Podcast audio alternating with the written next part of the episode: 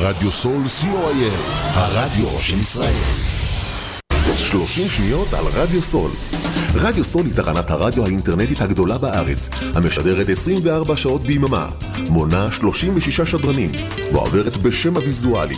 רדיו סול משדר במגוון סגנונות מוזיקה, מגוון גדול של תוכניות, אקטואליה, תרבות, הופעות live באולפן, מיסטיקה ודרך חיים, יהדות וסקירת אירועים הישר מהשטח. ניתן להאזין לרדיו סול באפליקציית רדיו סול ישראל או באתר האינטרנט radiosol.co.il רדיו סול co.il הרדיו של ישראל עמותת קול נותן, המרכז לסיוע חברתי. עמותת קול נותן מסייעת למשפחות נזקקות, חיילים בודדים, נוער, נוער בסיכון, אנשים עם מוגבלויות וצרכים מיוחדים. העמותה מקימה תוכניות סיוע והעשרה בתחום התקשורת והמוזיקה ומקרבת בין תרבויות במגזרים השונים. תרומתכם קטנה כגדולה, יכולה לסייע לאלפי אנשים. לתרומות חייגו עוד היום, 03-677-3636. עמותת קול נותן, המרכז לסיוע חברתי. קול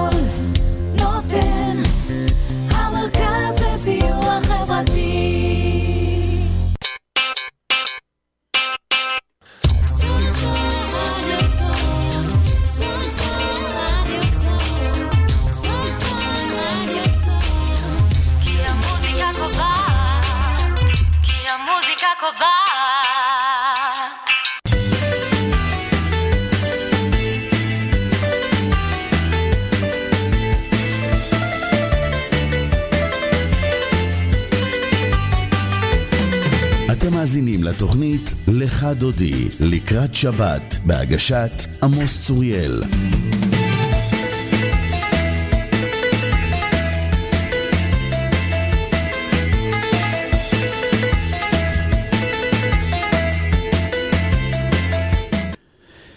שלום אה, למאזיני רדיו סול, היום יום שישי, נר ראשון של חנוכה, כ"ה בכסלו, תשפ"ד, השמונה בחודש דצמבר שנת 2023.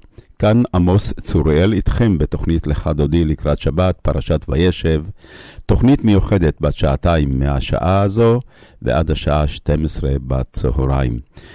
אה, לצערי, אה, בשבוע שעבר לא הצלחתי להגיע לשדר, עברתי ניתוח בעין, והנה חזרתי אליכם היום. בת מה יש בתוכנית היום? שיחה על שני נושאים בפרשת אה, וישב עם כבוד הרב, סגן אלוף במילואים, אהרון בדיחי, רב העיר אבן יהודה וממלא מקום רב העיר באריאל. הנושא הראשון, שנאת יוסף על ידי אחיו. כיצד זה מוביל לרצון לר- לרוצחו נפש? דוגמה נוסף, נפלאה, להתגשמות גזירת שמיים בפרשת וישב, זה הנושא השני. פינת רגע של עברית מתוך ספרה של גברת רות אלמגור רמון, והפעם הביטוי עקרת הבית. פינה נוספת, חיים עם ערך בהגשת כבוד הרב דוקטור יאיר הילר, מרצה ליהדות ומורשת ישראל, ישוחח כבוד הרב על הנושא מה בין חיילי צבא ההגנה לישראל ולמכבים. ונשמיע שירים, שירים של שבת, שירי, אה, אה, סליחה, שירים של חנוכה, וגם נשמיע את השירים באו אה, זרים למקדשי, כפי אה, שביקש כבוד הרב אה, דוקטור יאיר הילר. האזנה נעימה.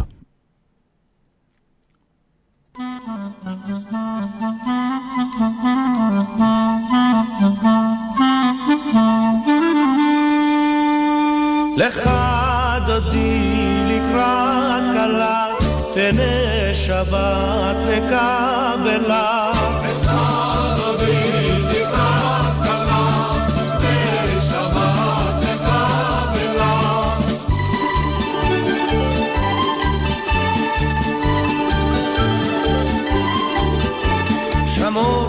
וזכור בדיבורך, השמיענו אל המיוחד, אדוני אחד ושמו אחד, לשם ולתפארת ולתהילה. רוחה,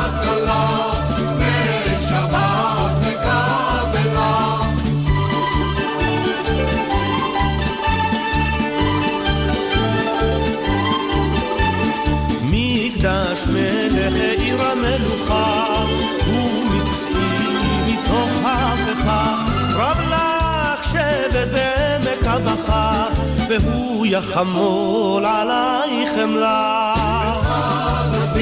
לקראת כלה, שבת כלה,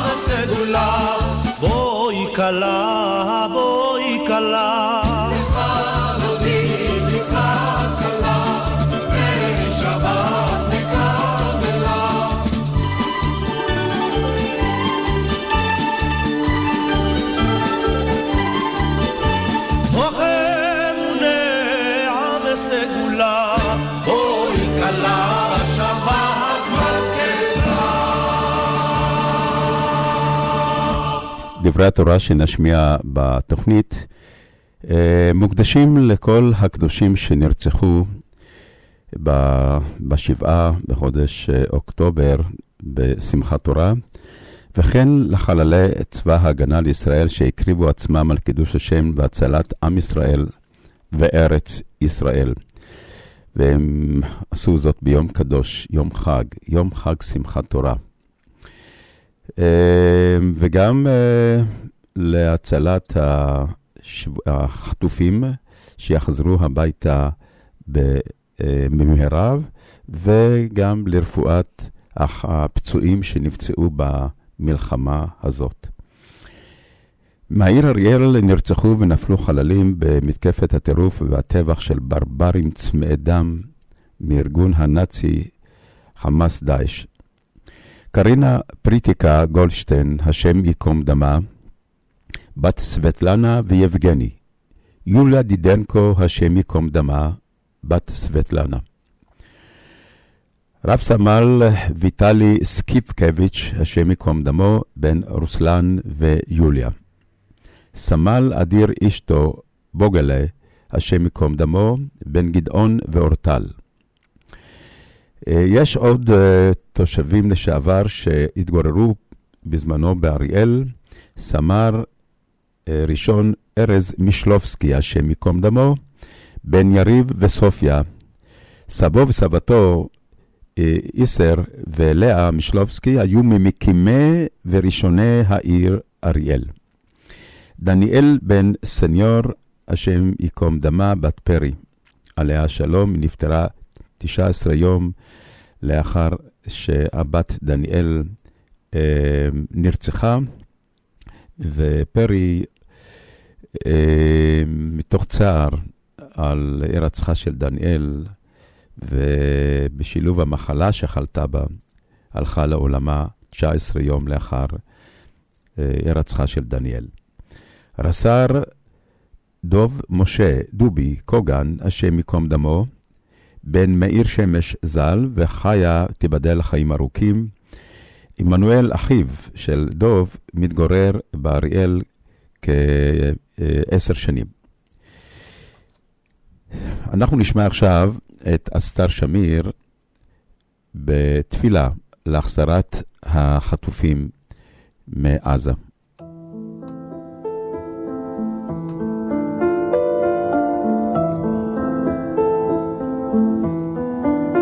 שבו בנים.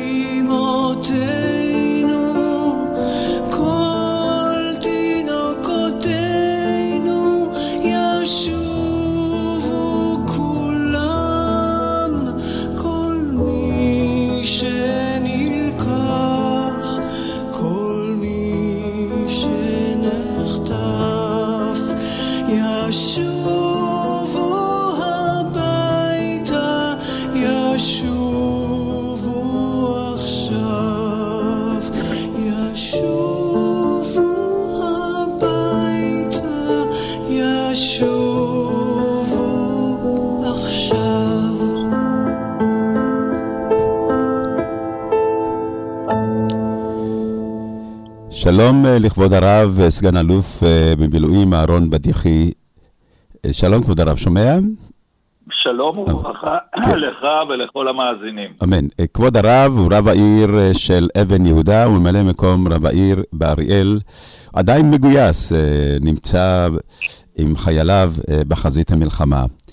כבוד הרב ישוחח על פרשת השבוע, פרשת וישב, ושאלה ראשונה שאני מבקש לשאול את כבוד הרב, שנאת יוסף על ידי אחיו, כיצד זה מוביל אה, לרצון לרוצחו נפש? אה, לפי המתואר בפסוקים, שנאתם של האחים נבעה מחלומותיו המתנשאים של יוסף. אה, כיצד זה, כבוד הרב, מביא, מוביל לרצון לרוצחו נפש? האם רצון זה נובע בגלל סיפורי החלומות בהקיץ? זה מעניין מאוד, כבוד הרב. בבקשה. כן, שלום וברכה.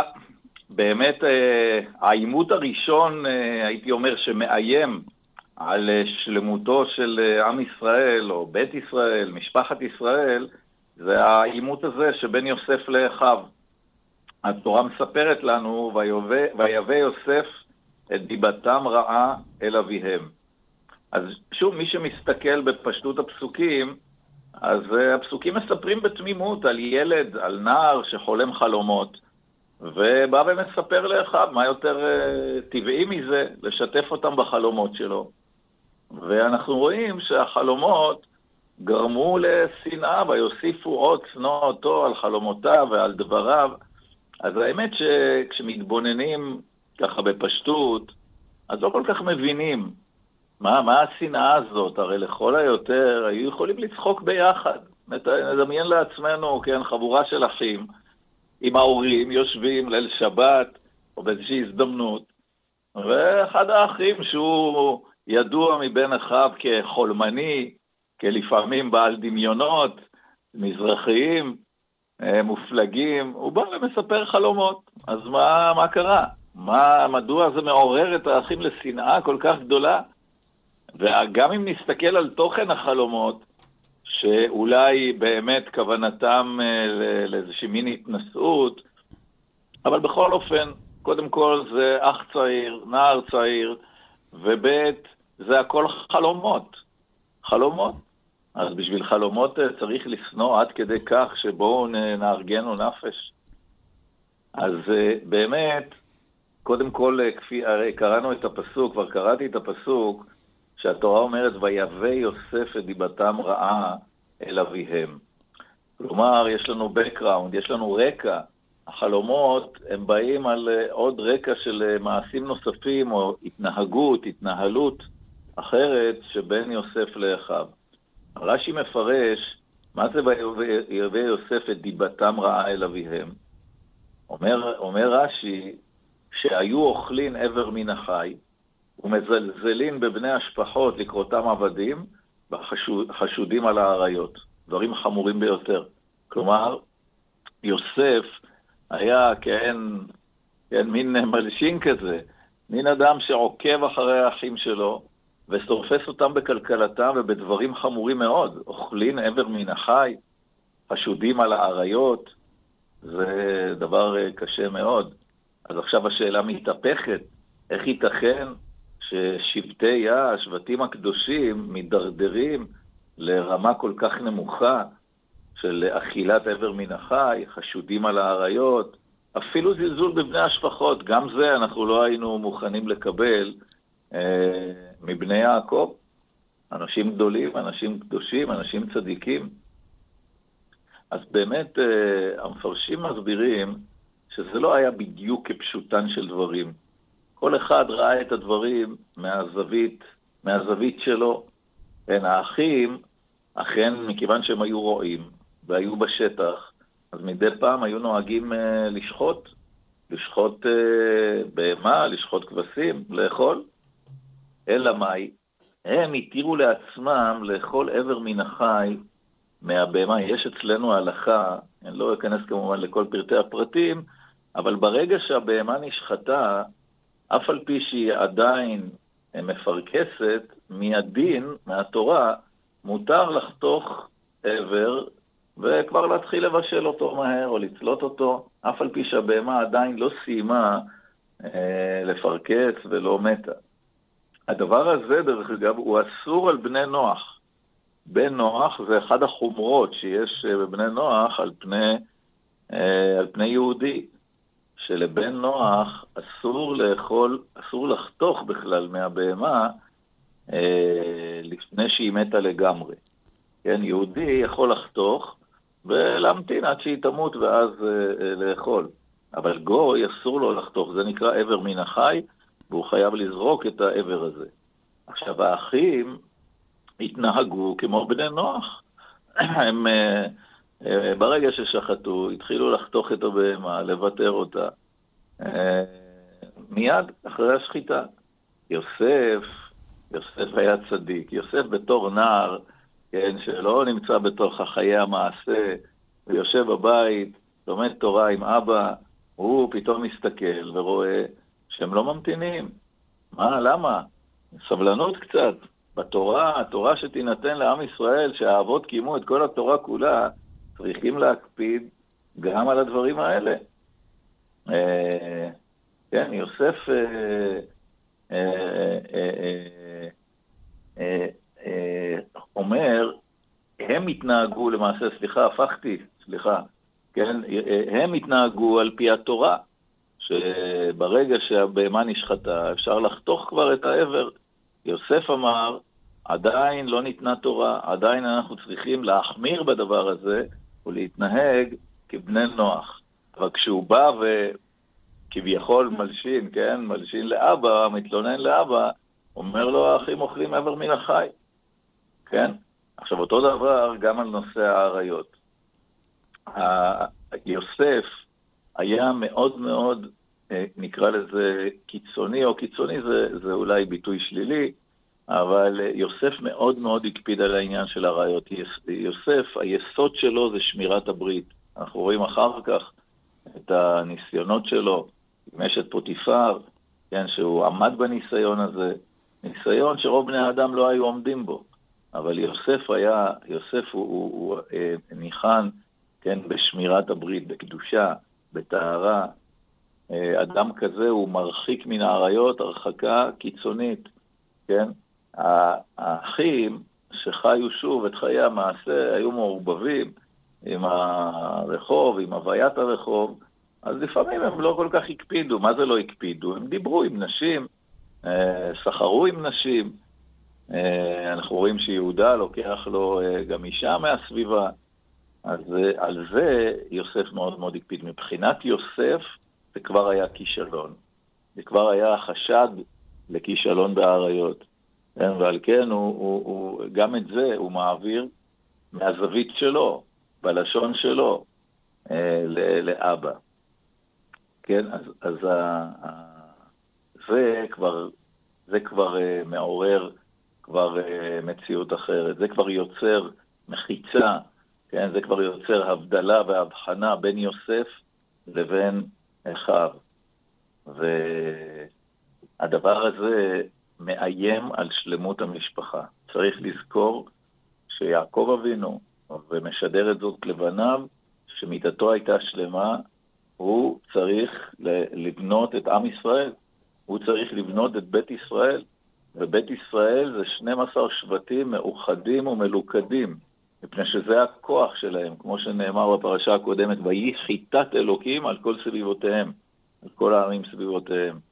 כן, היראה הזאת, שהיא בעצם יכולת הקיום וההישרדות של עם ישראל, היא מותנית באחדות של עם ישראל. כשעם ישראל מאוחד, אז יש חיטת אלוהים על כל העמים אשר סביבותיהם. ברגע שנסדקת האחדות הזאת, אז הקיום של עם ישראל עומד בסכנה. ועל זה האחים לא מוכנים לוותר.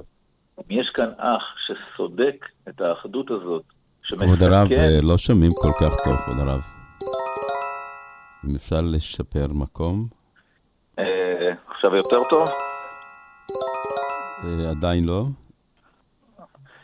אני שומע שיש שם כן, צבע אדום. התראות. צבע אדום, התראות, כן. כן. אה, עכשיו זה יותר טוב? וגם- עכשיו יותר טוב, כן. אז אם כן, זה בעצם אה, מקור המתח הרב שבין, שני, שבין יוסף לבין אחיו. האחים רואים את יוסף לא רק כחולם חלומות, או לא סתם כנער שובב, כן, שעולה צדיק כזה שהולך להלשין לאבא. הם ראו בו כאיום, כאיום על שלמות המשפחה, כאיום על אחדות המשפחה, ובעצם כאיום על האחדות של אה, עם ישראל, שיצא מהם. ולכן הם מגיעים למין מצב כזה שהם רוצים או מרגישים מוכרחים להרחיק אותו, מה, להרחיק אותו מהמשפחה, עד כדי פשוט אה, להעלים אותו. אז אה, אה, זה, זה אה, קצת מקרב אותנו להבין על מה הייתה השנאה הגדולה הזאת של אחים. השנאה לא נבעה סתם מתחושות אנושיות פשוטות, אלא מתוך, הפוך, דווקא מתוך גדלותם, דווקא מתוך דאגתם וחששם לנצח של עם ישראל, לקיום של עם ישראל, הם אה, אה, אה, מנסים להרחיק את האיום הזה מתוכם. והאמת כבוד היא... הרב, הם, אה, הם לא יכלו לשבת בשיחה עם האבא ועם יוסף ולדון ב- בעניין של החלומות? בבקשה, בוא תענה אתה. מה אתה חושב? אני, מתאר לעצמי שכן, אבל אה, אה, כאילו במדרשים לא, לא, לא מדגישים את העניין. זה נכון, ועוד יותר מזה, התורה כותבת, ואביו שמר את הדבר. כביכול, יעקב אבינו עמעם את התייחס. ה, את ה... ניסה להתחמק בעצם מהתמודדות עם הבעיה הזאת, עם הקונפליקט הזה. אה, יותר מזה, הרי אנחנו רואים שהוא שולח אותו, אה, שולח אותו לגובה האריות. עכשיו, יעקב אבינו הרי ידע, הרגיש, שמע את המתח הזה, ובכל זאת אנחנו רואים, לכאורה, כן, לכאורה על פני השטח אנחנו רואים שאין פה יותר מדי ברורים. אין פה יותר מדי ניסיונות כביכול לפשר או להבין אחד את השני, אבל זה רק מלמד אותנו מה, להיכן יכולה להוביל המחלוקת, ועל פי מה שפירשנו, אה, אה, עד היכן אה, אנחנו צריכים לנסות להבין אחד את השני. אני חושב שאפשר לראות את זה גם היום, גם בתקופה שלנו, גם בימים האלה. כן, כשיש אה, אה, קיטוב, קיטוב, אה, הייתי אומר, אפילו קיצוני, אנחנו רואים, קודם כל, שהקיטוב הזה ב- ב- ברגעים או בימים, בשבועות הראשונים של המלחמה, הוא נעלם כלא היה. כלומר, יש דרך לחיות ביחד, יש דרך להיות ביחד, יש דרך להרגיש ביחד. ואנחנו באמת צריכים אה, לברר לעצמנו איפה, איפה הבעיה ואיך ניתן להתמודד איתה. לפי מה שאמרנו, זה פשוט לנסות להתבונן ולהבין אה, את הצד השני. לנסות להבין את הצד השני, עד כמה שזה קשה. מהמם. עד כמה כן. שזה קשה. כן, אה, בבחינת מה שאמרו חכמים, אל תדון את חברך אה, עד שתגיע למקומו. כן? זאת אומרת, יוסף מדבר מתוך צדקות, מתוך צדקות אמיתית, מתוך תמימום, תמימות אמיתית, גם האחים שלו מן הצד השני. הם אה, חושבים, זה לא, זה לא איזשהו ויכוח של סתם שני אנשים קלי דעת, אלא כל אחד רואה את האידיאל אל מול עיניו, כל אחד רואה את הנצח אל מול עיניו, כל אחד רואה את העתיד של עם ישראל אל מול עיניו, ונוקט בדרך שלדעתו היא זאת שתוביל אל המטרה. מהמם. ואת הנקודה הזאת אנחנו צריכים להבין. אם אנחנו מבינים שגם הצד של לכאורה עומד מולנו, המטרה, הכוונה שלו היא אותה כוונה, אותה מטרה, אז אולי יש יכולת ל- להכיל, יש יכולת לנסות להבין ולא ל- ל- להיכנס לפינה ולהתנתק. אה, צריך באמת לחשוב, לחשוב על זה, זה לא דבר פשוט, אנחנו רואים שזה כבר טבוע בגנום שלנו, המתח הזה, המתח שבין שני הצדדים של המציאות. לכל מטבע יש שני צדדים. רק התפקיד שלנו אה, הוא לנסות אה, להתרומם ולראות את הדברים מלמעלה, כן, ולהכיל גם את הצד השני. מהמם. זה אתגר קשה, אתגר קשה, אנחנו רואים שהאחים מתלבטים, ראובן בתורו מנסה להתמודד, יהודה בתורו מנסה להתמודד, אה, ולכאורה, לפחות לפי הפשט, שניהם נכשלים. כן, אז בעזרת אה, השם. ומוב- כן, כן, כן, בעזרת השם. אולי אנחנו- נדבר על זה אולי בהמשך עכשיו, כן, לנסות להבין. כן, בהחלט, בהחלט. אנחנו נעשה אתנחתא, נשמע את אה, רבי אלתר בשאר הלכות חנוכה.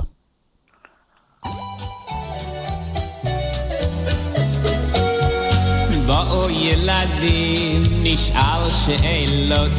בחנוכה ישנן הרבה הלכות. בואו ילדים, נשאל שאלות. מי חכם, מי ידע את התשובות?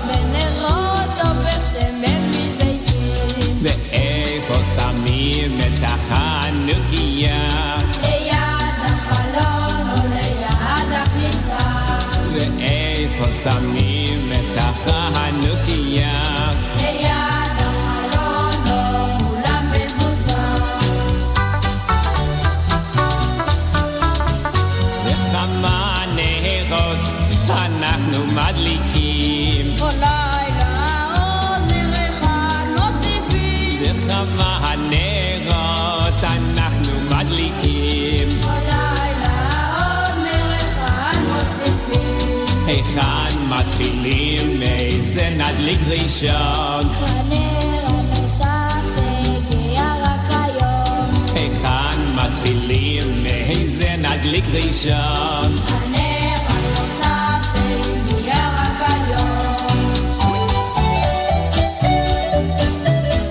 ליהנות מהנרות, ודאי יודעים אתם. שחוץ מהשמש אסור ליהנות מהם האם מותר לקרוא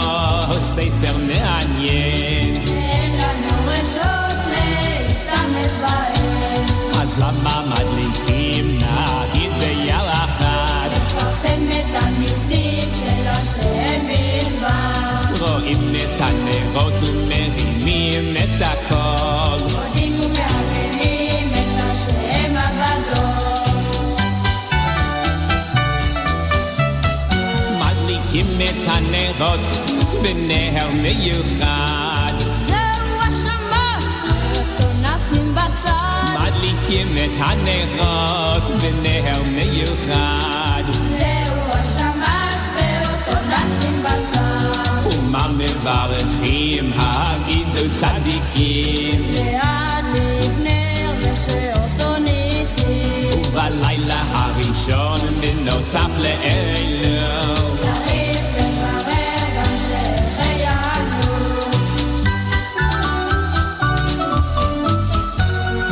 מה אנו אומרים רק פעמיים בשנה?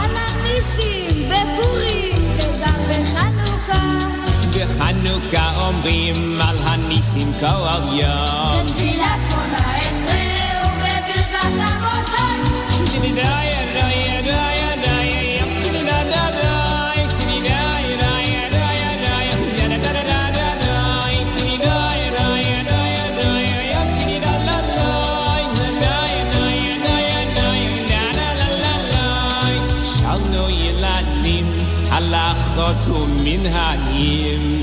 ידעתם התשוב...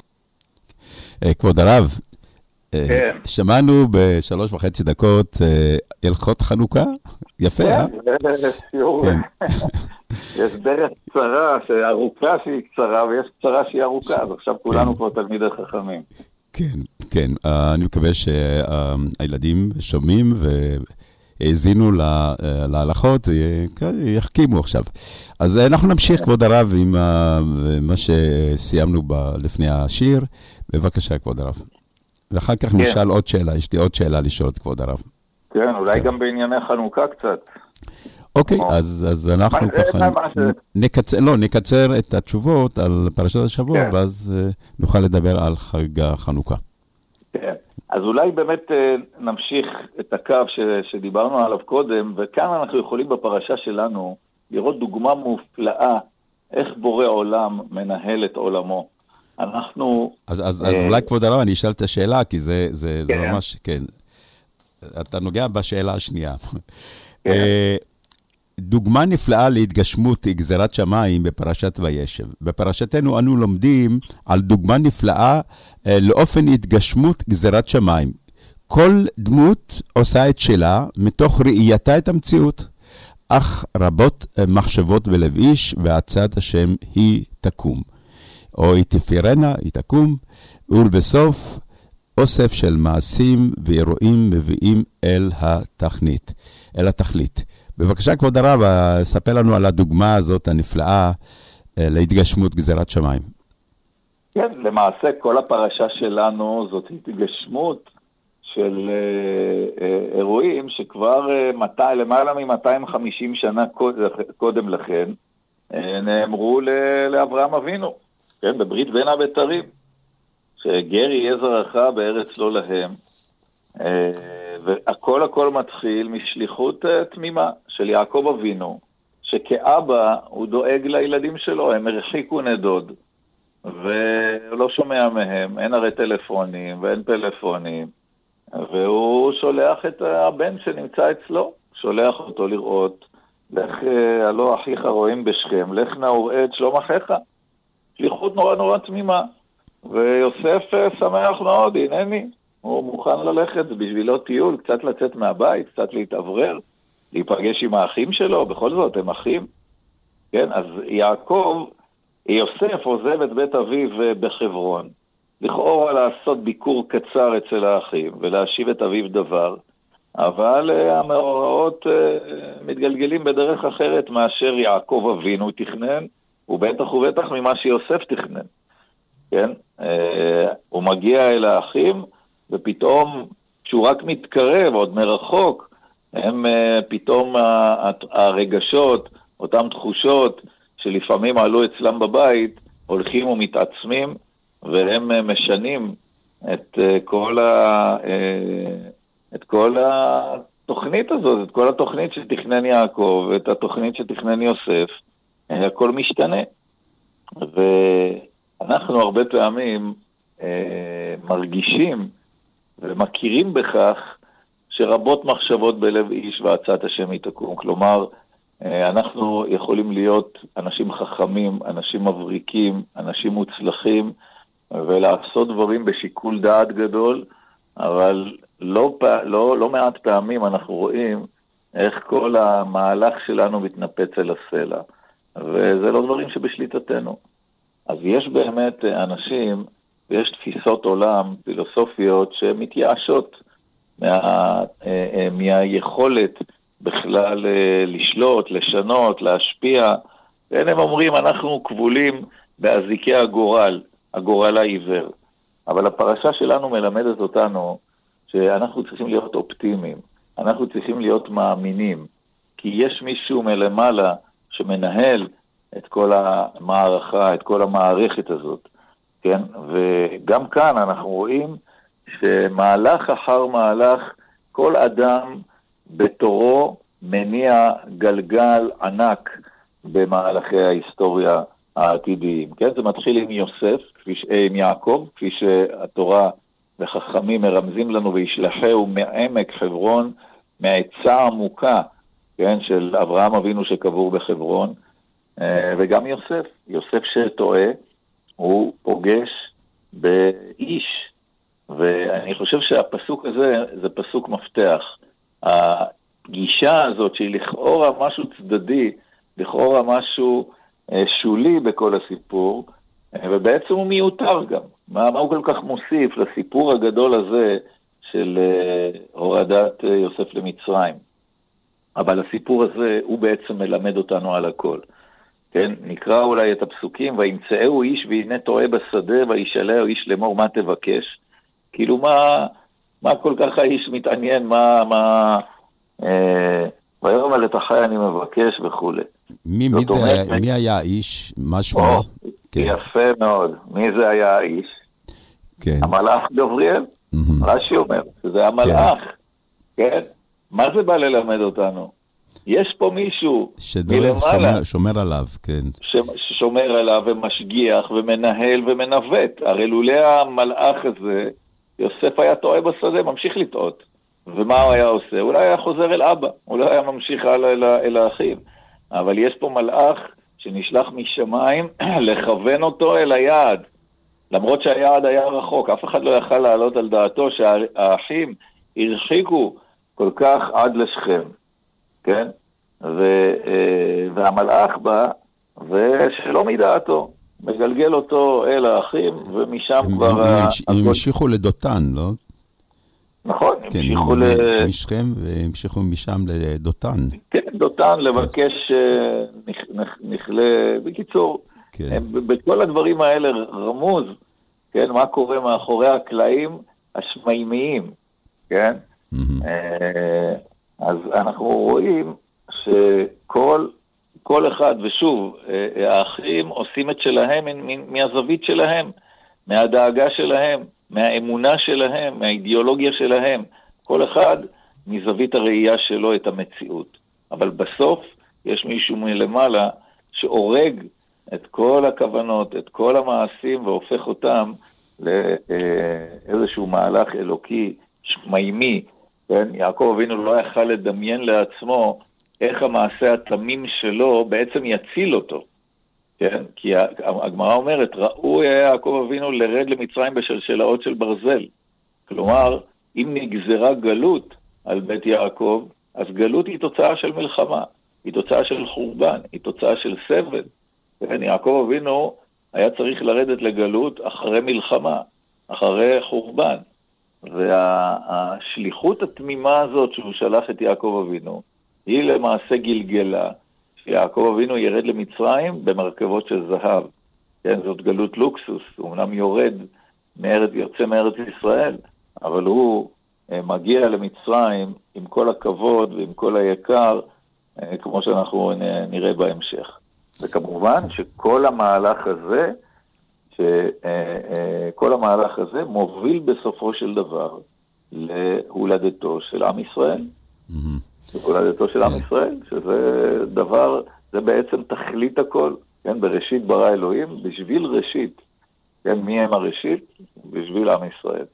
כן, אז אנחנו רואים איך הדמויות כאן בפרשה הן כולם שליחות של הקדוש ברוך הוא, כן, להביא לבס- בסופו של דבר אל התכלית הראויה והרצויה.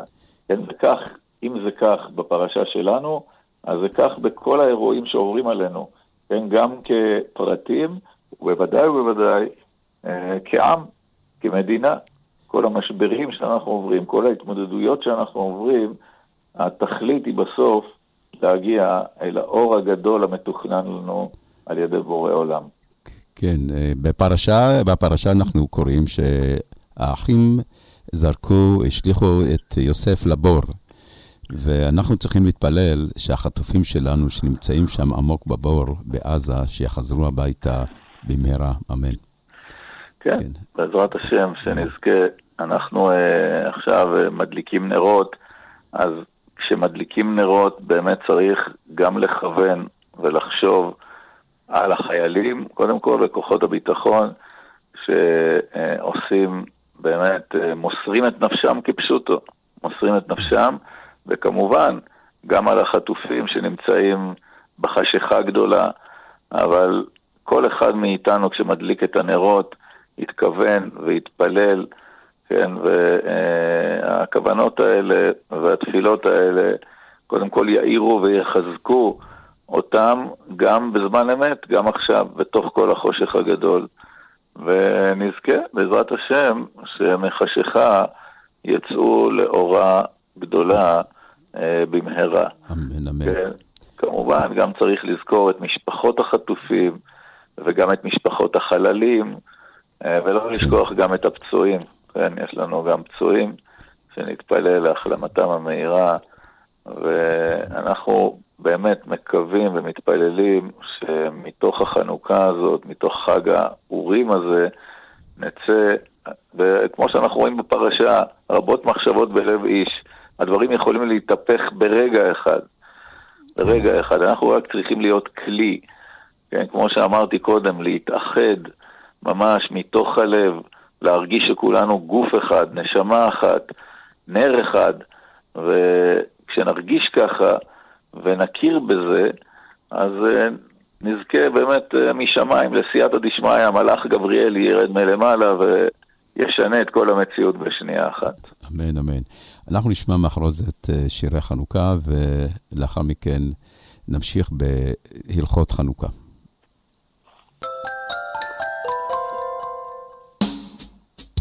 על הניסים ועל הפורקן ועל התשועות ועל המלחמות שעשית לאבותינו בימים ההם בזמן הזה. ועל הניסים ועל הפורקן ועל הגבורות ועל התשועות ועל המלחמות שעשית לאבותינו בימים ההם בזמן הזה.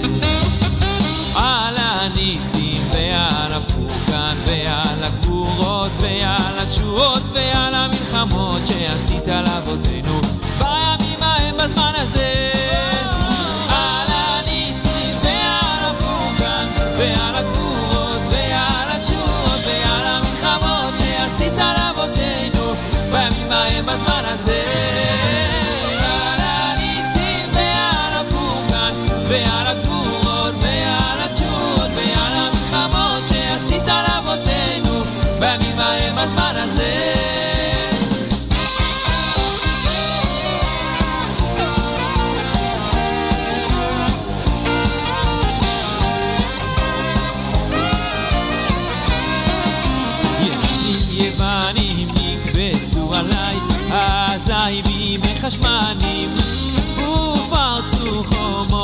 מגדלי, וטימו כל השמנים. יוונים יוונים נקבצו עליי, אזי בימי חשמנים,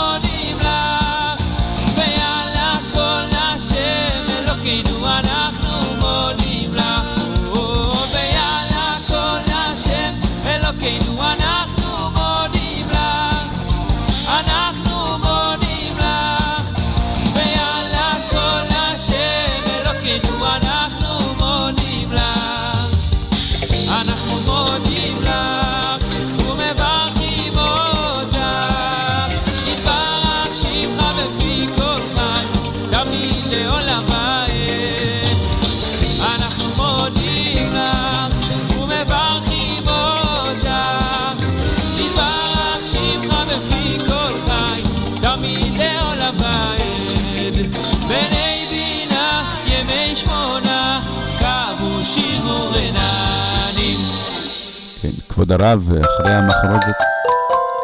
או, זהו, הסתיים. אה, כבוד הרב, אחרי המחרוזת לשירי חנוכה, אה, נשמע עכשיו אה, הלכות חנוכה. בבקשה, כבוד הרב. כמה הלכות בקצרה, בזמן הקצר שיש לנו. יש אז, לנו אה, כשמונה דקות, שמונה, תשע דקות, כן. בסדר. אז קודם כל, מצוות חנוכה, נר חנוכה היא מצווה חמורה וחשובה עד כדי כך שחכמים אמרו שימכור אדם אפילו כסותו על מנת לקנות נר חנוכה. ולכן כדאי וראוי להקפיד ולהדר עד כמה שניתן בקיומה של מצווה זו. אחד הדברים החשובים הוא מקום ההדלקה. בנרות שבת אנחנו יודעים שאנחנו מדליקים אותם במקום שאנחנו שוהים בו בעיקר, אוכלים אה, וכולי, יושבים, מפני שנר שבת כל כולו נועד לשלום בית או מפני עונג שבת. לעומת זאת, נר חנוכה הוא לא נועד בכלל על מנת שבני הבית ייהנו ממנו, אלא הוא מיועד לאנשים שבחוץ, לעוברים ושבים. ולכן ההלכה קובעת שלכתחילה יש להדליק נר חנוכה על פתח ביתו הפונה אה, לרשות הרבים. כלומר, בחלק הכי חיצוני, או בפתח הכי חיצוני הפונה לרשות הרבים. כלומר, מי שיש לו בית פרטי ויש לו חצר, אז הוא צריך להדליק את הנר על הפתח של החצר הפונה לרשות הרבים. זה ההלכה המהודרת, וזה הדרך המהודרת לקיים את ההלכה הזאת. בתפוצות ישראל, במקומות שונים, לא היה ניתן להדליק בחוץ מפני גזרות, מפני החשש מפרעות וכיוצא בזה, ולכן אה, התרגלו להדליק בתוך הבית, כי הגמרא אומרת, בשעת הגזרה מניחו על שולחנו ודיו. ולהפך, היו מקומות, היו מקומות שהיו אה, אה, אפילו מגיפים את התריסים, כן, שלא יראו הגויים. אבל ברוך השם, אנחנו נמצאים בארץ ישראל ויכולים לחזור חזרה אל המקור, וכך גם ראוי לעשות מפני שיש הרבה יהודים שלא ראו מאורות מימיהם, וזאת ההזדמנות להעיר להם, זאת ההזדמנות לעורר אותם, ולכן גם חשוב מאוד אה, להשתדל להזמין את השכנים, אה, וכמובן אנשים אחרים עד כמה שניתן, אה, להיות נוכחים בהדלקת נר חנוכה, וכשזה בחוץ זה הרבה יותר נוח, הרבה יותר ככה ידידותי למשתמש, מה שנקרא, זה דבר אחד. אה, דבר נוסף, שקשור לזמן ההדלקה, כמובן צריך להשתדל להדליק בזמן, ויהיה זמן, או בשקיעה, שזה היום 4.36, או בצאת הכוכבים, שזה כאיזה 20 דקות לאחר מכן. זה הזמן המובחר והמהודר, מי שרוצה, כמו שאמרנו, לקיים מצווה אה, מהודרת, אז יקפיד על אחד משני הזמנים האלה. אה, כבוד הרב, אה, אחרי תפילת אה. הערבית, או שת- אה, או שתפילת הערבית לא מעכבת? יש שתי אפשרויות לעשות זאת. באופן עקרוני זה לפני תפילת ערבית, מפני שמי שמדליק בשקיעה, אז לכתחילה עדיף להתפלל ערבית אחרי צאת הכוכבים. ולכן מנהג אבי מורי, זכר צדיק לברכה, ועד היום בבית הכנסת אצלו כך נוהגים, בימי חנוכה מתפללים uh, בפלג המנחה. כלומר, מתפללים בשעה ארבע מנחה, ובשעה ארבע ורבע, ארבע ועשרים מתפללים ערבית, ומסיימים עד ארבע וחצי, יש להם עוד עשר דקות אה, ללכת הביתה ולהדליק אה, בזמן. כמובן שצריך אה, להתפלל אחר ולומר אחר כך את קריאת שמע בזמנה, וזאת עושים כי אנשים קשה להם להתפלל מנחה, לחזור הביתה ושוב לחזור ולהתפלל. במניין. כן. ולכן מי שמתפלל במה שקוראים סמוכות, אז יתפלל מנחה ערבית וירוץ, אין, אין, אין ברירה. או שימנה מישהו שידליק בזמן אה, בביתו. מהמם. אה, יש, אולי אה, נתייחס רגע לשבת, כי כבר זמננו קצר, להדלקה ביום שישי ובמוצאי שבת. אז גם כאן יש אה, אה, בדרך, באופן עקרוני, אין צורך לשנות את זמן תפילת מנחה, אפשר להתפלל אותה כמו שמתפללים בכל אה, יום, אה, מנחה וערבית אה, סמוכות, קבלת שבת, אבל יש כאלה נוהגים, כמו ביום חול, להקדים את תפילת המנחה להדלקת הנרות, ולכן עושים תפילה מוקדמת. כל אחד ינהג כמנהגו, באופן עקרוני אין צורך לעשות זאת, אבל יש כאלה שמחמירים ומתפללים גם ביום שישי אה, מנחה מוקדמת. בכל אופן, צריך להשתדל לאחר את הדלקת הנר עד הקצה האחרון, דהיינו, עד כניסת שבת לפי הלוח. אה, ולכן אנחנו למשל אצלנו אה, הנהגנו שתפילת מנחה תהיה הפעם עשר דקות אחרי כניסת שבת, על מנת לאפשר לאנשים להדליק כמה שיותר קרוב אה, לכניסת שבת. כל אחד יעשה, כמובן צריך להיזהר, לא להיכנס לזמן שבת, כי בירושלים היו כאלה שמדקדקים אפילו אחרי כניסת שבת בלוח, עוד חמש או עשר דקות אחרי, אבל זה אני לא הייתי ממליץ, כי חלילה עשויים לנגוע באיסורי שבת. אגב, אה, יש... מה? כן, אה, לגבי הדלקת נרות, מתי להדליק? האם לפני הדלקת נר שבת, או, נר שבת, או אחרי? שאלה יפה מאוד כן. מאוד. אז כן, ככה, קראתי לגבי המנהגים, כן. נכון, יש שני מנהגים בזה. כן. אה, רוב העולם, נדמה לי, נוהגים קודם להדליק נר חנוכה, ורק לאחר מכן נר שבת. וזאת מפני ההנחה שבהדלקת נר שבת אנחנו מקבלים עלינו את השבת. אבל הדבר הזה הוא לא כל כך פשוט, מפני שנר שבת, אפשר להדליק אותו הרבה יותר מוקדם. אפשר להקדים, להפך, זה מהודר אפילו. לעומת זאת, נר חנוכה, אנחנו צריכים להשתדל, כמו שאמרנו ביום שישי, לאחר אותו כמה שניתן, כדי להיות קרובים לזמן ההדלקה שלו, שזה בשקיעה. אז אמנם לשקיעה אנחנו לא יכולים להגיע, אבל אה, אה, כמה שיותר לאחר אותו. ולרוב הפוסקים, בוודאי למנהג הספרדים, הדלקת הנר היא לא בהכרח קבלת שבת, בוודאי לא של הגבר. כלומר, כשהאישה מדליקה נרות, אם היא מתכוונת לקבל שבת, אז בוודאי שהיא קיבלה שבת. אבל הגבר בבית, האחרים בבית, עדיין לא, לא בהכרח קיבלו שבת. כן, ולכן, שוב- אגב, האישה יכולה להתנות שהיא מדליקה נרות שבת, והיא מתנה שהיא יכולה להמשיך אה, בעבודות הבית. בוודאי. אם יש לה צורך בדבר הזה, אז בוודאי כן. יש נשים אה, ש... טוב, לא, לא נפרט את זה, אבל בכל אופן בוודאי שאפשר לעשות את זה. בוודאי שאפשר לעשות את זה. אה, אה, אבל אה, שוב, כל אחד ינהג כמנהגו. יש כאלה נוהגים שהאישה מדליקה נר שבת, ואחר כך הגבר אה, מדליק את נר חנוכה. ויש כאלה שעושים הפוך. קודם כל מדליקים נרות חנוכה, ורק לאחר מכן האישה מדליקה את נרות שבת. כמובן שבמצב הזה צריך להקדים אה, מעט אה, ולהדליק, כדי שהאישה תוכל להדליק אה, בזמן. כן, יש כן, לנו עכשיו עוד במוצ- אה, דקה ורבע, בבקשה, כבוד הרב. אז במוצאי שבת זה בדיוק הפוך. מוצאי שבת צריך להשתדל לעשות הבדלה בזמן, לא לאחר, כי ממילא גם זמן יציאת שבת על פי הלוח הוא כבר אה, תוספת מקודש הלכות, מחול על הקודש. אז אין צורך להדר יותר מדי הפעם, גם אלה שמוציאים שבת מאוחר, אלא להבדיל ממש בצאת שבת, ולהבדיל וללכת מיד להדליק אה, נר חנוכה. כן, למרות שאנחנו מדליקים אותו הרבה אחרי הזמן, אבל צריך בכל זאת להשתדל וזריזים מקדימים כמה שיותר להקדים, ושנזכה בעזרת השם שהדלקת הנר הזאת, תוספת האור הזאת, תשפיע ותאיר אה, על כולנו, שכמו שדיברנו קודם, נוכל לראות איש במעלת חברו, ונתאחד ונתלכד, והקדוש ברוך הוא לא ימאס בתפילת עם מאוחד ומלוכד, ויוציאנו מחשיכה לאור גדול. שיהיה חנוכה שמח ושבת שלום לך ולכל עם ישראל. אמן, אמן. גם לך, כבוד הרב, שבת שלום וחג חנוכה שמח. שלום. ממודיעין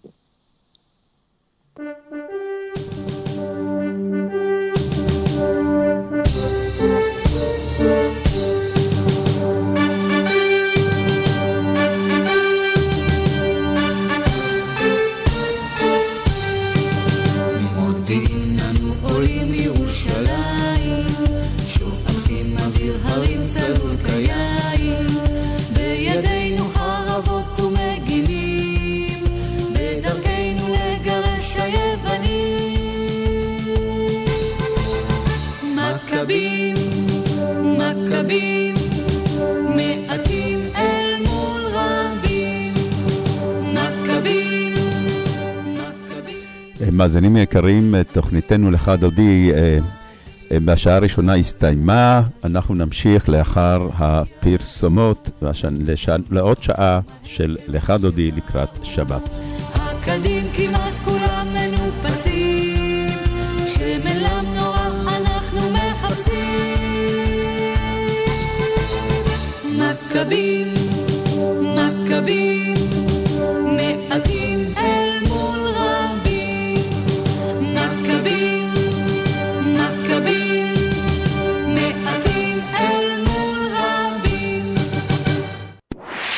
רדיו סול co.il, הרדיו של ישראל.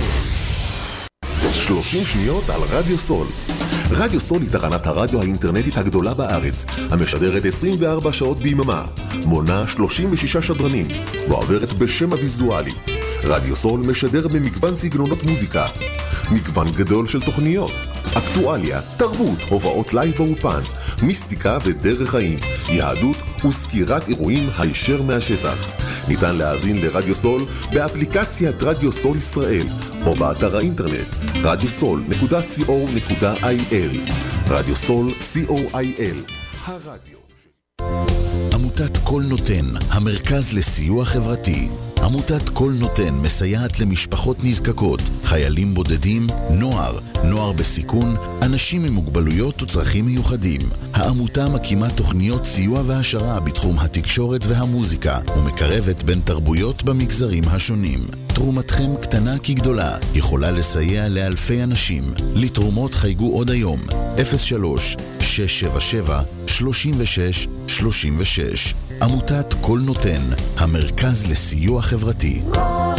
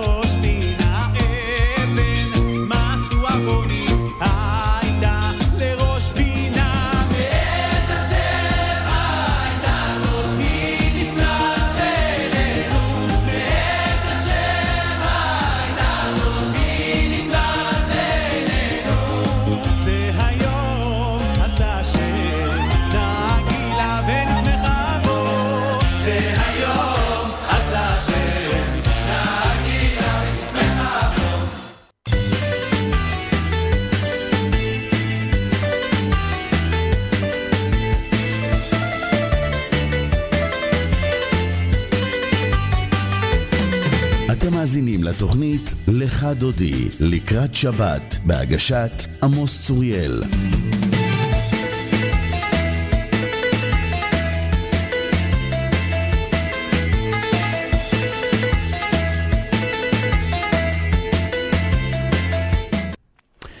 בפתח השעה השנייה נתחיל בפינת רגע של עברית, ביטויים מתוך ספרה של הבלשנית רות אלמגור רמון, יועצת לשון בתאגיד כאן. היום נדבר על הביטוי עקרת הבית, מתוך uh, הספר של רות אלמגור רמון. Uh, עקרת הבית, uh, שגם מופיע ב- בהלל שאנחנו קוראים בימים אלה, בימי חנוכה. ובכן, מה מקורה של עקרת הבית, המילה, הביטוי? מה המקור של עקרת הבית? ובכן, המקור הוא בתהילים. מושיבי עקרת הבית, אם הבנים שמחה. כך בפרק קי"ג בפסוק 9. הפירוש הפשוט של הפסוק, השם הופך את ההכרה שבבית לאם בנים שמחה. זה הפשוט. זה הפשט של הפסוק. ובכן, מושיבי מושיב. היוד הסופית היא שריד לסיומת עתיקה כמו בצירופים אחרים, רבתי בגויים, שרתי במדינות. מושיבי, מושיב. מה המשמעות של מושיבי? זה מושיב. למה יש יוד אה, סופית במושיבי? כי היא שריד לסיומת עתיקה. וכמו שאנחנו קוראים, אה, שרתי במדינות, אה, באיכה, אה, פרק א', פסוק ראשון, במקום רבה בגויים, רבתי בגויים, במקום רבה בגויים, או כמו שרה אה, אה, במדינות. הפירוש הפשוט הוא איפה? מושיב את ההכרה שבבית ועושה אותה לאם שמחה, אבל המסורת היהודית יוצרת לה גם פירושים שאינם פשוטים, שאינם פשט אלא דרש. המילים ורחל עקרה נתפרשו במדרש לספר בראשית כך, רחל הייתה עיקרו של הבית, ובאמת, היו שדרשו גם את הפסוק בתהילים, מושיבי עקרת הבית, עיקרת הבית במקום עקרת. דרשו את הפסוק, ומושיבי, במקום עקרת הבית, מושיבי עיקרת הבית. עיקרת, כלומר העיקר שבבית. והבלשן, פרופסור יהושע בלאו, מפרש, אה, עושה את אם הבנים השמחה לעיקר שבבית. עושה את האישה לעיקר הבית, לעיקר הבית, ולדידו אין זה דרש, אלא הפירוש הפשוט. ובכן, לסיכום, עקרת הבית של היום מתיישבת עם התפיסה שעקרת הבית היא העיקר שבבית. מה שנכון, נכון, האישה היא העיקר שבבית. מושיבי עקרת הבית, אם הבנים שמחה, הללויה.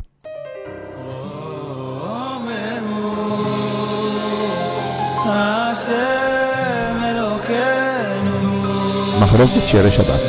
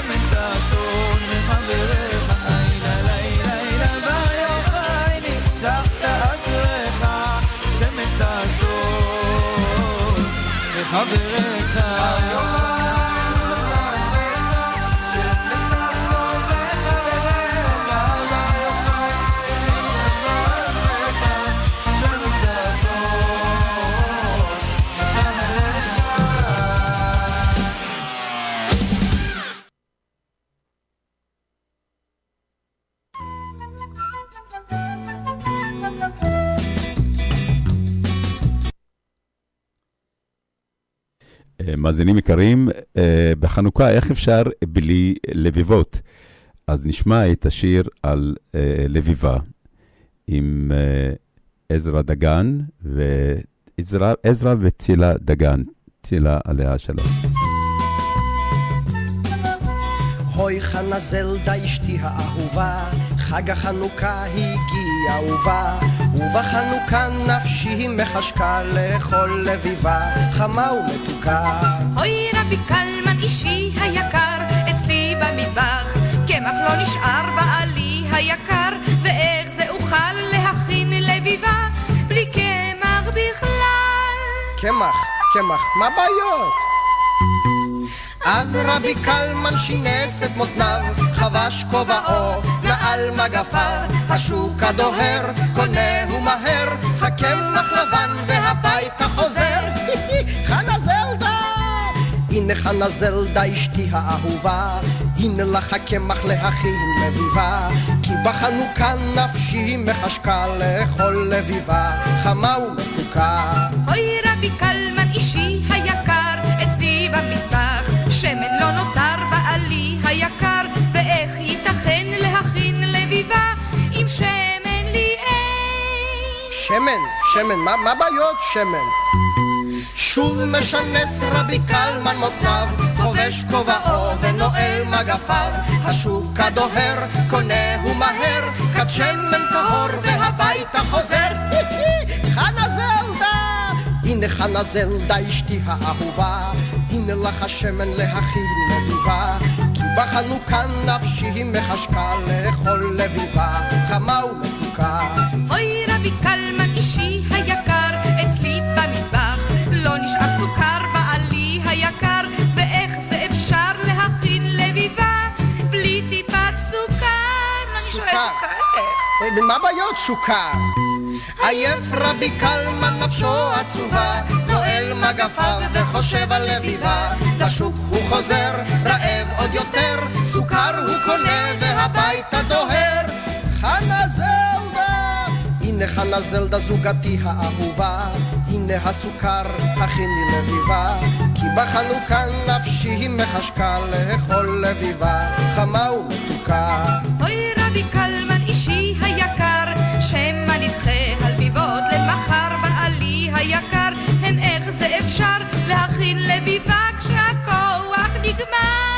כוח? מה, מה בעיות כוח?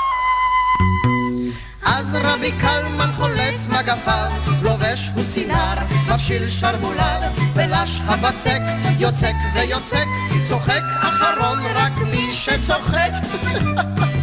לוקחים קצת קמח, קצת סוכר, קצת שמן וללוש, ללוש, העיקר ללוש. אוי, זה מתנפח. חנה זלדה! חנה זלדה! אוי חנה זלדה, בוקר כבר בא, עיניי פיקחי, הנה לביבה. כי בחנוכה נפשנו מחשקה לאכול לביבה, חמה ומתוקה. כן, אה, מה, מה עדיף אה, לאכול, אה, סופגניה או לביבה? תחליטו, תטעמו גם לביבה, גם סופגניה, ואז תקבעו לעצמכם מה עדיף, אולי גם מה בריא יותר. יש גם זלביות. זלביה ו... או לביבה או סופגניה, העיקר שיהיה שמח בחנוכה.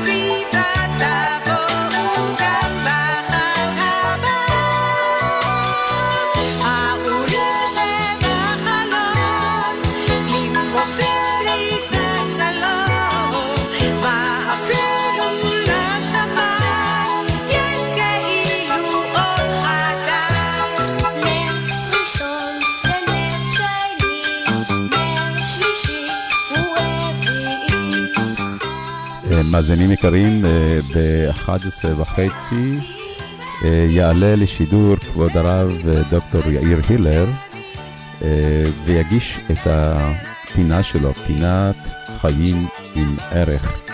הוא ידבר היום על מה בין חיילי צבא ההגנה לישראל ולמטבים.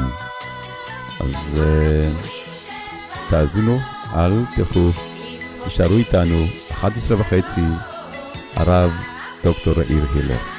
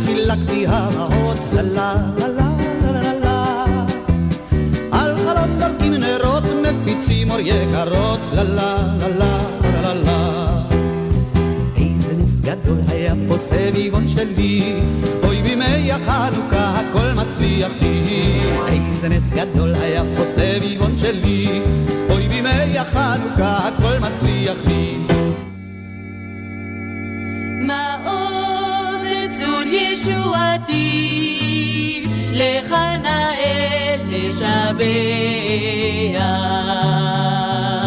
הרחק הרחק ליד ביתי, הפרדסים נתנו ריח. אבוא במנהרות ובמצדות ובמערות, ובנקרות צורים ובמחילות עפר.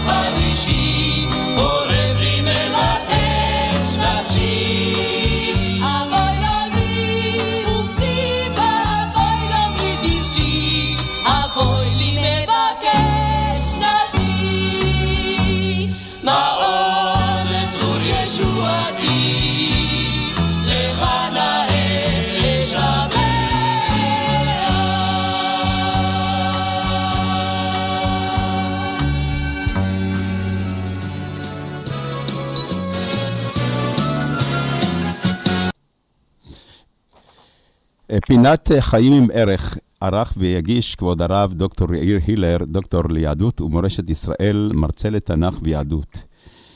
אה, היום כבוד הרב ישוחח על מה בין חיילי צבא ההגנה לישראל ולמכבים, ולאחר מכן נשמיע את השיר "באו זרים למקדשי". כבוד הרב, שלום. שלום לך, הרב עמוס, ערב שבת שלום, חנוכה שמח. אמן, אמן. השידור לרשותך, כבוד הרב. כן. לך ולמאזינים. כן. כן, אנחנו נמצאים ביום מיוחד ובתקופה מיוחדת, מלחמה עלינו. אנחנו נמצאים בתהליך מדהים שאנחנו נמצאים בעיצומו. זה כמו לידה שיש לה צירים ועוד לא הגיע הסוף. אני רוצה ברשותכם, מאזינים יקרים, לנסות למתוח קו בין החשמונאים של בימים ההם לחשמונאים חיילי צה"ל בזמן הזה. אה, קודם כל אנחנו רואים בתקופה האחרונה תופעות מדהימות של גבורה. גבורה של החזית, גבורה של העורף, גבורה של הלוחמים, גבורה של הנשים בבית, נשותיהם הצדיקות. גבורה. גבורה זה לא בשרירים, גבורה זה בלב, כותב רבי נחמן מברסלב. וגבורה זה גם, לפי דעת הרמב"ם בספר מורה נבוכים, התעוררות גדולה של גבורה להציל אחרים, זה סוג של השראה. זה סוג של, אפילו הוא קורא לזה דרגה ראשונה בנבואה, באיזושהי השראה ממרום. כשאתה שומע אנשים כמו אותו רב סרן שרגא, שנמצא בשיקגו, והוא אה, פתאום בשמחת תורה מתחיל לקבל הודעות, והוא מתקשר לכל הגדוד שלו, הוא תופס מטוס ומגיע, וכולם כבר נוסעים באופן עצמאי, עוד לפני שהם קיבלו צו שמונה, נוסעים כל החיילים שלו לימ"ח, ליחידת מח, מחסני חירום להתארגן. זה רוח ממרום, זה רוח גבורה אדירה ששוטפת עכשיו את ישראל, רוח גבורה חיובית, רוח גבורה שמבררת לנו מי אנחנו ומה אנחנו. אם אני חוזר רגע לחשמונאים, אני חוזר רגע למתתיהו, הייתי מאוד שמח, רבי עמוס, ש, שתראיין את מתתיהו ב- ברדיו סול. כן, אני אה, אה? אשת- אשתדל, אנסה. א', בוודאי שהייתי כן, שמח. כן. אבל היינו- אנחנו מסתפקים, כבוד הרב, אני חושב שאתה מעביר את הפינה בצורה הטובה ביותר, והרבה מאזינים אה, מאזינים לתוכנית הזאת בזכותך. תודה. אם היינו שואלים את מתתיהו, תגיד לי, אתה לא עשית מהלך הזוי? האם לא עשית מהלך של ממש התאבדות? רגע, מי אתה? יש לך בסך הכל חמישה בנים. אתה אבא שלהם, אתה כבר לא צעיר. איך אתה מעז לצעוק מי להשם אליי ולרדת למחתרת? איך קיווית שיהיה ניצחון? איך? מה, מה עבר לך בראש? הרי זו לא החלטה של שנייה. הוא מראש הגיע לאותו, אה, לאותו מקום מרכזי במודיעין, ששם נתנו לכל אחד בפקודה לאכול בשר פיגולים ולהשתחוות לפסל, הוא גם הלך לשם. הוא גם הסתיר חרב מתחת לחולצה. איך עשית את זה? מה חשבת? אני חושב שהוא יכל לענות שלושה גורמים. גורם ראשון, יש לאדם התלבטות אם להילחם או לא להילחם כשיש לו שתי אופציות. אבל כשהוא ראה את הסכנה של הקריסה של עם ישראל, את העובדה שרוב הציבור התייוון, את העובדה שאת המקדש, את, את המזבח חיללו, חזיר במקדש. אה, לפי ספר מכבים, תלו תינוקות שהתברר שהם נימולו. תלו אותם ואת אביהם ואת אמו- אמותם. כשהוא רואה את הדבר, הדבר הזה, הוא אומר, המצב שלנו עכשיו כמו אדם שגבו אל הקיר. אין יותר מזה, אנחנו בקצה. אדם שעם הגב אל הקיר יש לו רק אופציה אחת, לחדול או, או להילחם. זה נקודה ראשונה. נקודה שנייה, אחרי שאדם עושה את ההשתדלות שלו, גם השתדלות קטנה, אבל זאת המקסימום שהוא יכול, אז הוא רשאי להתפלל לנס. אז הוא רשאי לבטוח באמונה. ממש כמו שיונתן בן שאול, יחד עם נערו, עומדים ליד מחנה הפלישתים, וכשהוא רואה שנערו משקשק, הוא אומר, ויאמר יהונתן אל הנער נושא כליו, לך ונעברה אל מצב הערלים האלה, אולי יעשה השם לנו, כי אין לאדוני מעצור להושיע ברב או במעט. האמונה שבורא עולם יכול להושיע ברב או במעט. הכוח שלו הוא אינסופי, הוא אינסופי. הוא, ולכן כששני הלוחמים האלה יודעים שאלוקים איתם, גם שם ליד מחנה פלישתים, אז האמונה היא לא איזושהי אשליה. האמונה היא כוח, היא באמת, הם רותמים את ריבונו של עולם לניצחונם, ואותם שני חיילים ניצחו. אז גם, אה, אה, גם מתתיהו ככה מרגיש, עשיתי את המקסימום, אני קטן, אני משפחה מצומצמת, בורא עולם תעזור לי. אני חושב אבל שיש נקודה נוספת. הוא רואה את הנוער המתייוון, הוא רואה את הסחף בחברה, הוא רואה את ה... איך נבנים בכל עיר אצטדיונים והיפודרומים ואולמי אתלטיקה בעירום. ליבו נחמץ, זה כואב לו, אבל הוא לא מתייאש מאותם יהודים. הוא מאמין גדול בסגולה של עם ישראל, הוא מאמין גדול שהחטאים שהם עושים, וזה חטאים, הם חיצוניים. זה סחף תרבותי, זה אה, סחף של האופנה, אבל זה עדיין החטא בישראל הוא חיצוני. כמו שאומרת כנסת ישראל בשיר השירים, אל תראוני שאני שחרחורת. זאת לא שחרות מהותית, אני לא בתוכי מפוחמת. זה רק ששזפתני השמש. זה כאילו איזה לכלוך חיצוני שתביא קצת סבון ושמפו וכולי, והכל יורד. לכן, הוא, מה שהוא האמין זה מה שקרה. הרי כשהוא צעק מי להשם אליי, וכשהתחיל מאבק, ורוח טהרה וגבורה התפשטה באוויר, אתה יודע, רבי עמוס, מה קרה? אלפים של מתייוונים, אלפים של אותו נוער, הבינו ששם יש את האמת של עם ישראל, והצטרפו ללוחמים שלו, הצטרפו אליו, הצטרפו לגדודים שעליהם פיקד יהודה. מדוע? כי ברגע של אמת פרצה הנשמה. להאמין בסגולת ישראל זה אומר להאמין בכל אחד שיש בתוכו, אם לא שלהבת בוערת, אז גחלת. ומי שקצת מבין בגחלת, מי שקצת עשה בחיים כמה וכמה מנגלים, יודע שכשיש גחלת, גם אם החום הוא כמעט אפסי, אם ננפנף קצת, אם ניתן קצת רוח ונשמה, הגחלת הזאת תתעורר. זה מה שקרה לנוער של אז, ורבים רבים הצטרפו אליו למהלך, למהלך למלחמה, לטהרת המקדש, לחזור למורשת, אה, למורשת ישראל.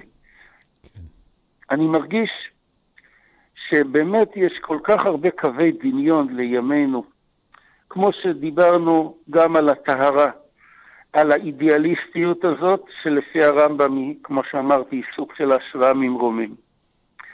באמת השראה ממרומים, כשאתה מצרף עוד סיפור ועוד סיפור, איך אנשים פשוטים, איך אה, יהודי ממושב פטיש שומע מה קרה, לוקח את הטנדר שלו, אפילו נשק לא היה לו, מעמיס אנשים, מעמיס שם חבר'ה מהמסיבת נובה ומחלץ אותם, וקורא בטלפון לעוד הרבה, ומגיעים. הם חשופים, הם חשופים לנשק, הם חשופים למחבלים. והוא והחברים שלו שם ממושב פטיש, כבוד הרב, סליחה כבוד הרב, לא שומעים טוב, שומעים רעשים. אה, סליחה. החבר'ה ממושב פטיש הצילו בין 600 ל-700 בחורים ובחורות. זו גבורה שאין למעלה ממנה. אבל דבר נוסף, גם אותם שרק לפני חודשיים טענו שהם לא ישתפו פעולה והם לא יתגייסו. הם לא רוצים להיות עם ביבי וכל עוד שהוא נמצא, אפילו שתהיה מלחמה, הם יסרבו. אף אחד מהם לא סירב. ממש כמו אז, רוח פערה, רוח גבורה שעכשיו פו- פורצת בכל עם ישראל, גורמת לכך שאין טייס שלא יצטרף, אין מפקד שלא יצטרף. כולם, ועוד יותר מכולם, 120, 130 אחוזי גיוס, הגיעו ונלחמו. ברוך השם. כן, הדברים האלה ממש ממש אה, אה, מחוברים. אני רוצה לומר שבואו נזכור, בואו נזכור ש... אה, דברים, אה, כותב הרמב"ם, אה, מרכיבים את שמחת חנוכה. הוא כותב על מצוות החנוכה, מצוות הדלקת נרות, מצווה חביבה מאוד מאוד. שני הדברים שהרמב"ם מדגיש, האחד זה שחזרה מלכות לישראל. הם החזירו ריבונות לארץ. היה חשוב להם שריבונות יהודית תהיה על חבלי ארצנו. למה זה כל כך חשוב? מה, לפני שקמה מדינת ישראל, אם אני נמצא תחת אוטונומיה טורקית או אנגלית, ואני יכול אה, להניח תפילין ולשמור שבת, אז מה הבעיה? בעיה גדולה, מי שלא מבין את זה הוא בבעיה גדולה. ריבונות יהודית היא מרכיב מאוד מרכזי בחיים הנורמליים של עם ישראל, שהוא שולט ולא נשלט. יש פסוק בספר יואל, בתרי עשר, שכתוב שם, אל תיתן נחלתך לחרפה למשול בם גויים. כלומר, כשמושלים גויים על חבלי ארצנו הקדושה, ולא אנחנו, הנביא קורא לזה חרפה. כן?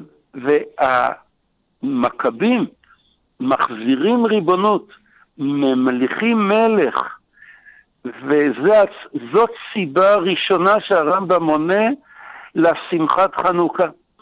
אגב, הנקודה הזאת שהרמב"ם מונה היא בשבילנו מקור מאוד מאוד חשוב לשמחת חג העצמאות.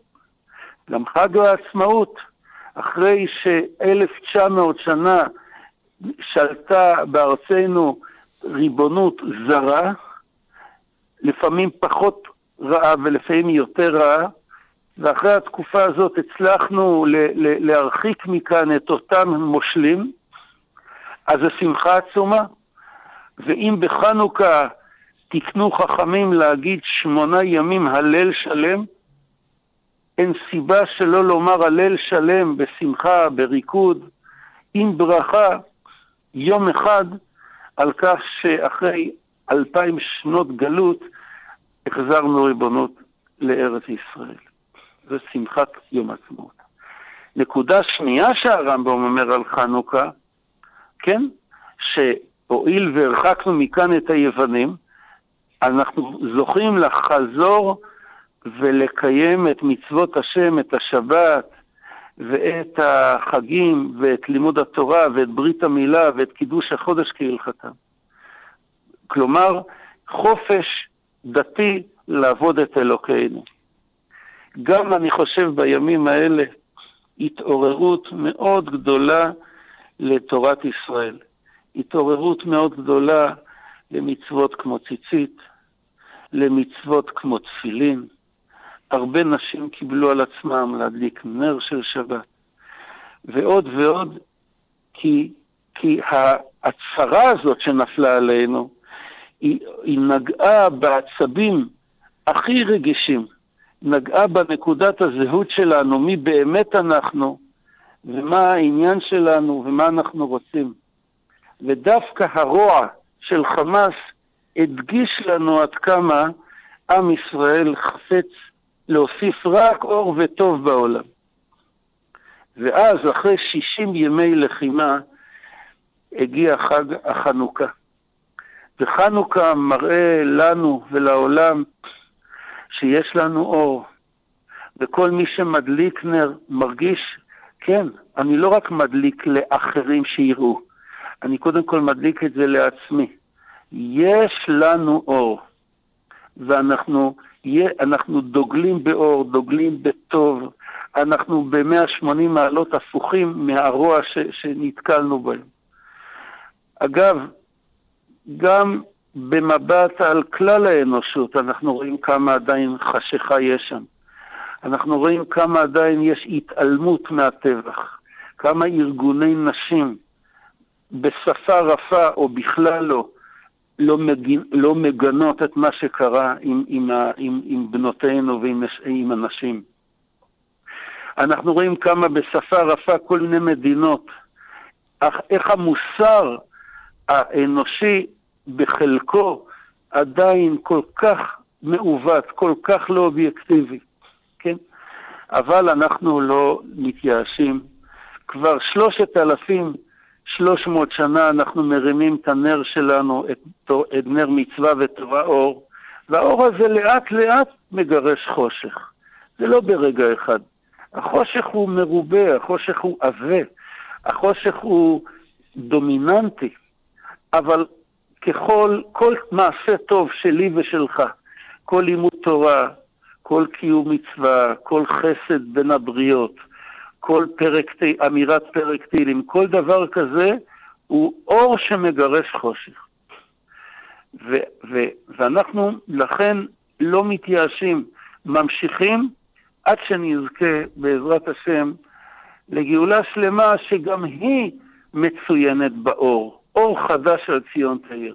כשמלאך נאבק עם יעקב, אז הלילה שהוא בא נאבק איתו דומה לגלות. אבל ה- מתי יעקב מנצח? מתי יעקב ידו על העליונה? בעלות השחר. והנה אנחנו כבר אוטוטו בשחר. יהי רצון שבאמת נזכה לאור גדול של חנוכה ולשמחה גדולה. ומשפט אחרון, רבי עמוס, משפט אחרון.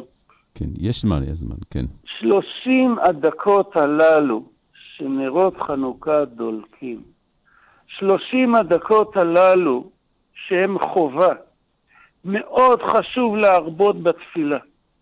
לא רק על עצמנו, לא רק על ילדינו. בואו נישא תפילה בדקות האלה שהן דקות של סגולה, לשאת תפילה עבור כל החיילים. אם יש לנו שמות של פצועים, להזכיר אותם, שמות של חטופים, להזכיר אותם, להזכיר, להזכיר, להתפלל. בשלושים דקות הללו אנחנו לא, לא רק על עצמנו, נתקלל בכף, נתקלל עם כלל ישראל, כי כולנו יחד באותו, באותו עניין. אם יש לי עוד דקה, שתיים. יש, יש כבוד לא- הרב. אז רק, אז כמה, אולי נסיים בכמה אה, אה, הלכות. היום יום שישי, בערב אנחנו נדליק שתי נרות. שני נרות. נר, נכון? איך אומרים? שני? שני נרות, כן. שני נרות. אנחנו נדליק את הנרות רגע לפני הדלקת נר של שבת, כי בהדלקת נר של שבת נכנסת השבת. אז אם למשל באזור חיפה הדלקת הנר של שבת היא בארבע ורבע, אז נשתדל להדליק שתי דקות לפני כן את נרות החנוכה, או חמש דקות לפני כן. במוצאי שבת נעשה ההפך. קודם כל נדליק את נר ההבדלה, ניפרד בצורה מכובדת משבת המלכה, המבדיל בין קודש לחול, ואז נדליק את נרות החנוכה, ובמוצאי שבת כבר נדליק שלוש, שלושה נרות. אלא מה? יש כאלה שמדליקים בנרות של שמן שדולקים זמן רב וזה מצוין. אבל מי שמדליק במשך השבוע בנר קטן צבעוני מהקופסאות האלה, הנרות הללו הם מספיקים לחצי שעה. הם טובים בימי חול רגילים. היום, ערב שבת קודש, לא להדליק בנרות האלה. כי זה לא תהיה ברכה טובה, זה יהיה ברכה לבטלה. ולה, ומדוע? כי הנר צריך להספיק חצי שעה אחר צאת הכוכבים. כיוון שאנחנו מדליקים לפני הדלקת נר שבת, והנר צריך לדלוק בערך 75-80 דקות. לכן מאוד מומלץ להדליק או בנרות גדולים או בנרונים, כן? או בשמן זית, ולא בנרות הקטנים, ואז הברכה היא ראויה. אני רוצה לאחל לכולם שבת שלום, חנוכה שמח, ובשורות טובות, ישועות ונחמות. אמן, אמן, אמן. תודה, תודה לכבוד הרב. שבת שלום וחג חנוכה. שבת שלום לך וברכה והצלחה וכל טוב. אמן.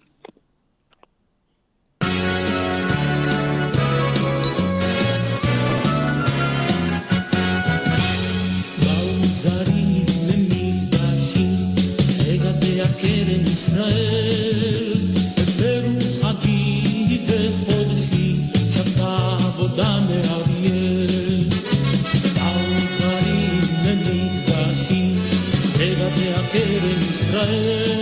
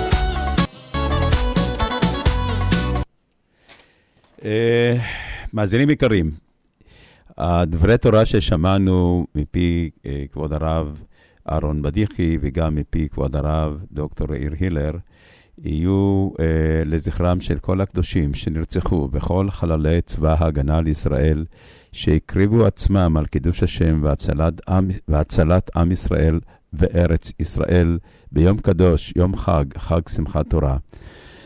אה, מהעיר אריאל נרצחו ונפלו חללים במתקפת הטירוף והטבח של ברברים צמאי דם מארגון הנאצי חמאס דאעש. קרינה פריטיקה גולדשטיין, השם ייקום דמה, בת סבטלנה ויבגני, יוליה דידנקו, השם ייקום דמה, בת סבטלנה, רס"ל אה, ויטלי סקיפקביץ', השם ייקום דמו, בן רוסלן ויוליה, סמל אדיר אשתו בוגלה, השם ייקום דמו, בן גדעון ואורטל, וכן אה, חללים אה, שגרו פעם באריאל. סמל ראשון ארז מישלובסקי, השם ייקום דמו, בן יריב וסופיה. סבו וסבתו איסר ולאה מישלובסקי היו ממקימי וראשוני העיר אריאל. דניאל בן סניור, השם ייקום דמה, בת פרי, ופרי, אה, עליה השלום, נפטרה 19 יום לאחר הירצחה של דניאל מתוך צער.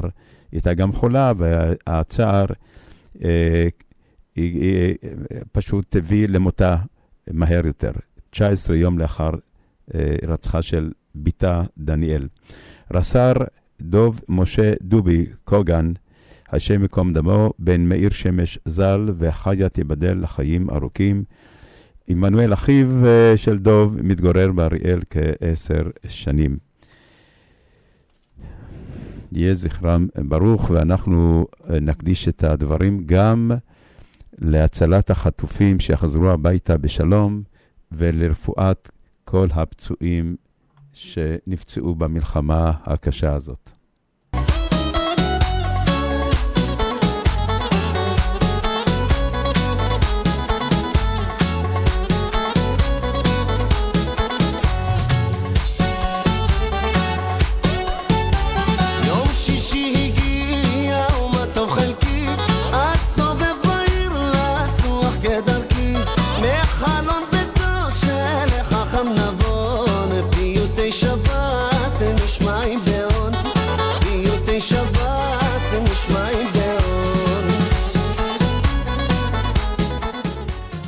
מאזינים יקרים, אה, באריאל יתקיים אה, ביום חמישי אה, הבא, ב' בטבת, 14 לחודש דצמבר, בנר שמיני של חנוכה, יתקיים ערב שנקרא מחבקים, מדליקים וזוכרים,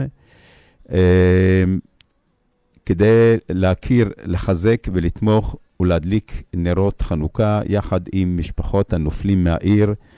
כמו שקראתי קודם, אני אחזור על השמות, אדיר אשתו בוגלה, אה, השם ייקום דמו, ויטלי סקיפקביץ', השם ייקום דמו, יוליה דידנקו, אה, השם ייקום דמה, אה, קרינה פריטיקה, השם ייקום דמה, דוב משה קוגן, השם ייקום דמו.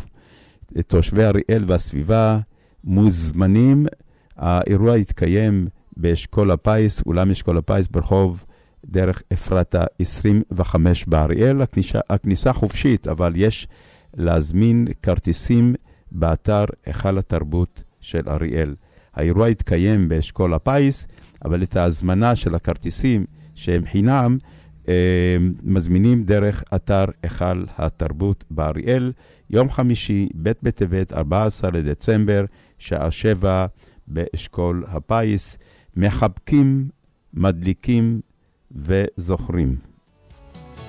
טילים של הערב יום שישי הטוב בדרך ילווני בסמטה ורחוב מחלון ביתו של רבי מוישה בניגון קול הדלקת אה, נרות שבת על פי אתר כיפה.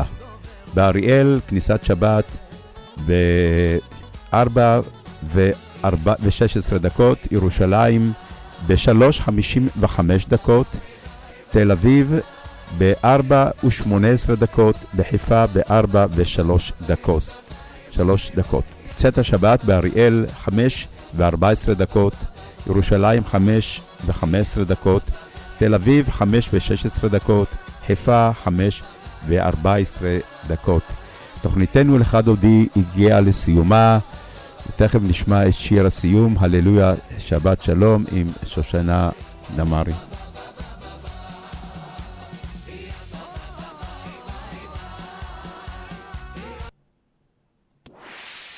רדיו סול co.il, הרדיו של ישראל. 30 שניות על רדיו סול. רדיו סול היא תחנת הרדיו האינטרנטית הגדולה בארץ, המשדרת 24 שעות ביממה, מונה 36 שדרנים, ועוברת בשם הוויזואלי. רדיו סול משדר במגוון סגנונות מוזיקה, מגוון גדול של תוכניות, אקטואליה, תרבות, הופעות live באולפן, מיסטיקה ודרך חיים, יהדות וסקירת אירועים הישר מהשטח.